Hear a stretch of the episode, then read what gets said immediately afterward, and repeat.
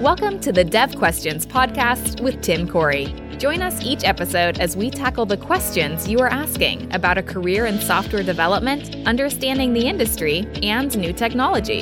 If you're just starting out or you want to grow stronger as a developer, this is the place to get your questions answered. Now, here's your host, expert developer and online educator, Tim Corey. How do you avoid feeling overwhelmed? What if you're in over your head? Now, these are broad questions, but questions I think that are really important to answer in today's episode of Dev Questions. Now, this comes from the suggestion site, and it's one that I thought would be really important to address in this episode. If you have a question you want to get answered, go to suggestions.iamtimcorey.com and look to see if it's already been asked there before and upvote it. But if not, then ask your question, and hopefully you'll see your question answered in a future episode of Dev Questions. Okay, so how do you avoid feeling like you're overwhelmed or how do you feel like you're avoid feeling like you're over your head? So number one thing that I need you to know is you're not alone. And then with that number two, you can get through this. This is a very common experience. It's something that everyone goes through or almost everyone goes through. And it's something that you can definitely get through. Now, when I was 19, I had experience but not a whole lot of experience. Okay. So I was, I had been doing software development a little bit, but not a lot. When my boss hired me, he's like, Hey, you want a full-time job? And I'm like, sweet. Yes, I do. And it was my job to be a software development consultant. I would come in and help businesses shape how their software got built, what they should do, and so on. I often felt overwhelmed and way over my head because I was. And in my case, I ended up struggling through it for years. For years, I had to figure out how to get through this. And I found some ways that did not help the situation. Um, one, avoid the problem. That's not a way to solve the problem. Um, people do this in different ways. For me, it was, I'm gonna go home and play video games. I don't want to think about what I had to go through at work or what I have to go through at work tomorrow. The, the problem never goes away the problem never goes away. And in fact, you can make it worse if you're not careful doing that. For others, it's drinking or drugs or partying or whatever it is. The problem doesn't go away. And if you go too hard towards the avoidance, you end up making the problem worse because you're less capable at work to deal with the situation. Number two, I found that pretending I was confident, the fake it until you make it, wasn't really helpful either because you get find, found out. Okay. So I had a number of people that were like, Oh, wait, you don't know what you're talking about. You say you do, or you project that you know, but you really don't. And that makes the problem worse. And it also shakes their confidence in everything you do. So I found that that didn't really work well either. Uh, another one is blaming others. Trying to always point the finger at someone else, put somebody else under the bus in order to you know, avoid the bus yourself or to make yourself look better also does not work in the long run. So over the years, I have found there are some things that do work though. Some things that can help you not feel overwhelmed. Things that will help you kind of take control of your situation and feel like you're more in control. Now, you can never control external things. There are things that are outside your power. And we'll talk about those in a little bit. But there are things you can do to control what you can control. So number one, make a list of all the things you need to do. Oftentimes when you feel overwhelmed, you feel out of control, there's just so many things going on at once. You have so many different pressures and there's just a list of things you have to do and no time to do it in. So identify the things you need to do. Write them down a list. That, that list may be huge. Don't avoid it. Don't say, oh, I'm not going to put that on the list because that's just too silly. No, put it on the list. It's important that you do, that you not avoid the problem. Now, there may be steps you need to take before you can accomplish a task. For instance, maybe your boss says, Hey, I want you to, you know, redo the entire SQL server by Monday. And you have no clue. You've never touched SQL. Okay. So not only do you have that initial task to do, before you can do that, you have to figure out what is the SQL thing and how to figure it out. That's a lot. But you have to be honest and say, these are the things I need to do. I need to know how to do SQL, so I have to learn that first. And that's a lot, but I can't avoid it and say, just do the SQL thing. I have to also put in there, learn this. So this may be overwhelming. Don't hide from that reality. Okay. Now, number two, put those things in a priority and time list. So you say, this is absolutely most important. This thing needs to be done by a certain date. This thing is number one at boss's list and so on. You figure out where everything goes. List it from top to bottom. The most important, the most time sensitive. How you figure out what the number one, number two, number three things are, but figure it out from top to bottom. And then number three, identify any conflicts and communicate them early. So I've had situations before where I had to be in two places at once. Now, you could try and placate both, you know, both parties and say, Hey, you know, I'll, I'll try to be there. It might be a little bit late, but I'll try to be there. And you, you try to go from one to the other and you're late for one and early to the other and have to leave early from the other one. Don't do that. Identify any conflicts and communicate them early. Say, listen, I can't be in two places at once. And this one is going to cause me problems with this one. So either I prioritize one and don't do the other one, or we make some adjustments in order to make both of these things work. And that's important to start communicating. Communication is going to be really important for you when it comes to getting out from underneath this overwhelming feeling. Whatever the cause of your overwhelming may be, you need to be able to communicate clearly, not just, oh my goodness, I'm, not, I'm overwhelmed, but to communicate, here's why I'm overwhelmed. Here's the things I have to do that I just can't accomplish and have those communication early and often. So communicate any co- conflicts right away. Number four, you start working the list from the top. Okay. That, man, that sounds obvious, but it's important to start from the most important thing, right? The most, the thing is do the fastest or whatever. But here's a, a, a bit of a tip for number four. Don't worry overly much about the time estimates. Okay. So some people get so caught up in estimating the time, estimating their scheduling, figuring things out. They spend so much time doing that, they forget to do the actual work. Or they spend so much time doing that that they have to spend more time rearranging when things don't go right just get the job done. Okay. And start from that top and move down. Okay. And number five, super hard to do until you get used to it. There'll come a time when you get used to doing this. It's going to happen over and over until you figure it out. Number five, consciously forget about all other tasks until it's time to work on them. This is one of the hardest things to do, but it's one of the things that really drains your ability to get anything done when you have a thousand things you have to do and you're just bombarded with new things all the time and everything looks overwhelming. You feel like you're underwater. You feel like you don't know enough to get the current job done and more is being added to your inbox of things to do. Getting locked up, getting, so you're, you're like always looking at the next thing instead of trying to figure out, you know, fix one thing or that. Stop. Focus on one thing. Get it done. And everything else it's on a list somewhere. You already have it written down. You know that you have to do it, but that list holds that information. You don't have to hold that in your brain. Forget about it. Forget about thinking about it. Forget about thinking through different things or trying to do five things at once. That's not effective.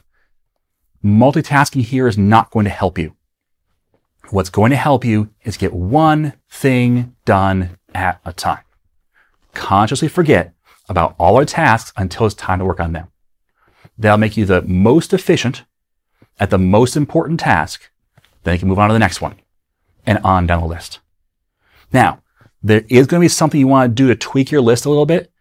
This is going to help you as a person. Maybe it's doesn't feel like it's going to, but it, trust me, it's going to. In your list every day, put at least one or two small tasks so you can have something that you say you've accomplished. One of the things I do is I have certain tasks like clean my desk because my desk, whenever it's got stuff piled all over it, which happens when I'm in a hurry, it drives me nuts. And that's not a really important task. It's not something that accomplishes the business goals usually. But I'll put that on some days and just say, you know, I've got five minutes here before a meeting. I'm going to clean my desk. And that's the other thing too, is you can use those little spots right before a meeting, maybe right before lunch where you're waiting on a, a task or something else. Take those five minutes and do something that might not be as high priority, but allows you to accomplish something and feel good about it. Okay. That's going to help. All right. So those are the six things. Now, if something doesn't fit in the system, you need to actively work on not worrying about it because you can't affect it. For example, if your company might lay off workers in your department, well, you can't change that reality. It's not like you can worry about it and somehow fix it because of your worry. It, if it's going to drag down your efficiency, well, that's not helping you get your job done, which makes you look worse, which makes it more likely potentially for you to be laid off. Maybe. So don't do that. Instead, try to focus on what you can do and then not worry about what you can't do. So if your company is looking at layoffs and you're thinking you might be the on the chopping block, you're thinking your job might be in danger, you can't affect what your bosses do or your boss's boss's bosses do.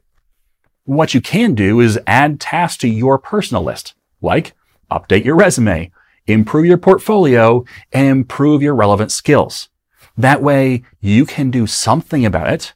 You can have some say in what happens because even if they let you go, which you can't control, what you can control is your preparation for it. So there's things you can do and there's things you can't do. Try not to focus on the things you can't do because that's going to just detract from what you can do. Now, let's look at some scenarios to kind of bring this home. Okay, so scenario number one is you have too much work to do and not enough time. So organize that list. Run it past your boss. This is a, this is a little trick here. Run it past your boss to make sure you're prior- prioritizing properly. Because bosses tend to do things like say, this is number one priority. And then the next meeting they say, well, this is number one priority. And then an email comes in from your boss and says, this is number one priority. Not everything can be number one. And there has to be a priority of what you work on. You can't work on three things at once. So what you do is you put it in a list and say, okay, boss, I think based upon what you've said, this feels about right for what your priorities are. But can you let me know if this is correct? Because then your boss might say, no, no, no, I want number three is number one and number two is number three, number one is number two, or whatever they do. Let them rearrange how they want because then they've had a say in your, your priority list. And then they know what you're working on in what order. Okay. Then work the list. Now, if your boss gets upset at your progress, ask them if the list is out of order. Because then they're like, well, no, it's not out of order. You're just not getting done fast enough. Well, that's something outside your control. Say, I am working the best I can. You can show how you're working and when you're working on this to say, this is what I'm doing. Or if they say, no, you know what? This is out of order. Well, they've already given you the order for the list. Now it's kind of on them a little bit and maybe they don't get quite so upset. So if, and if it looks like your boss won't be happy with progress no matter what, start your job search because sometimes you can't please your boss and you can't affect things outside your control. And sometimes it's outside your control to be able to please your boss. Now, do what you can inside your control.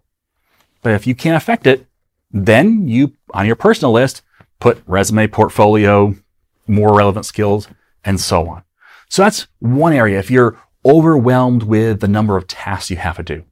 But then there's the other side of it too. Scenario number two is you feel like you're in over your head at work. You don't understand enough and maybe you feel like you're constantly behind. All right. So this is not necessarily, I have so much to do.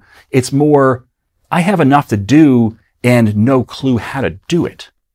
So number one, identify the areas where you're struggling. Is it the language? Is it the, what the application does? Do you not understand the application itself? Etc. And then prioritize your list of weak areas.